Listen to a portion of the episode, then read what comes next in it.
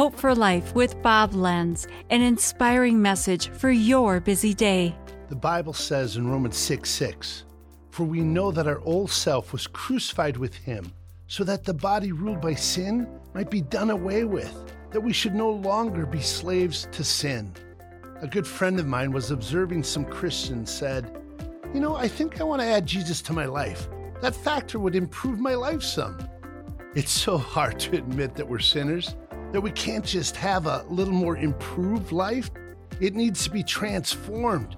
The verdict is in guilty. The penalty is death. Sin must die, not be counseled or managed or controlled through meditation, self help, positive attitude, or even accountability.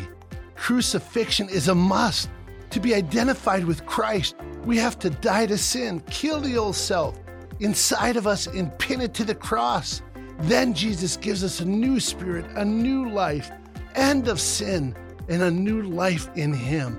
That's real repentance. This has been Hope for Life with Bob Lenz. Discover more at lifepromotions.org.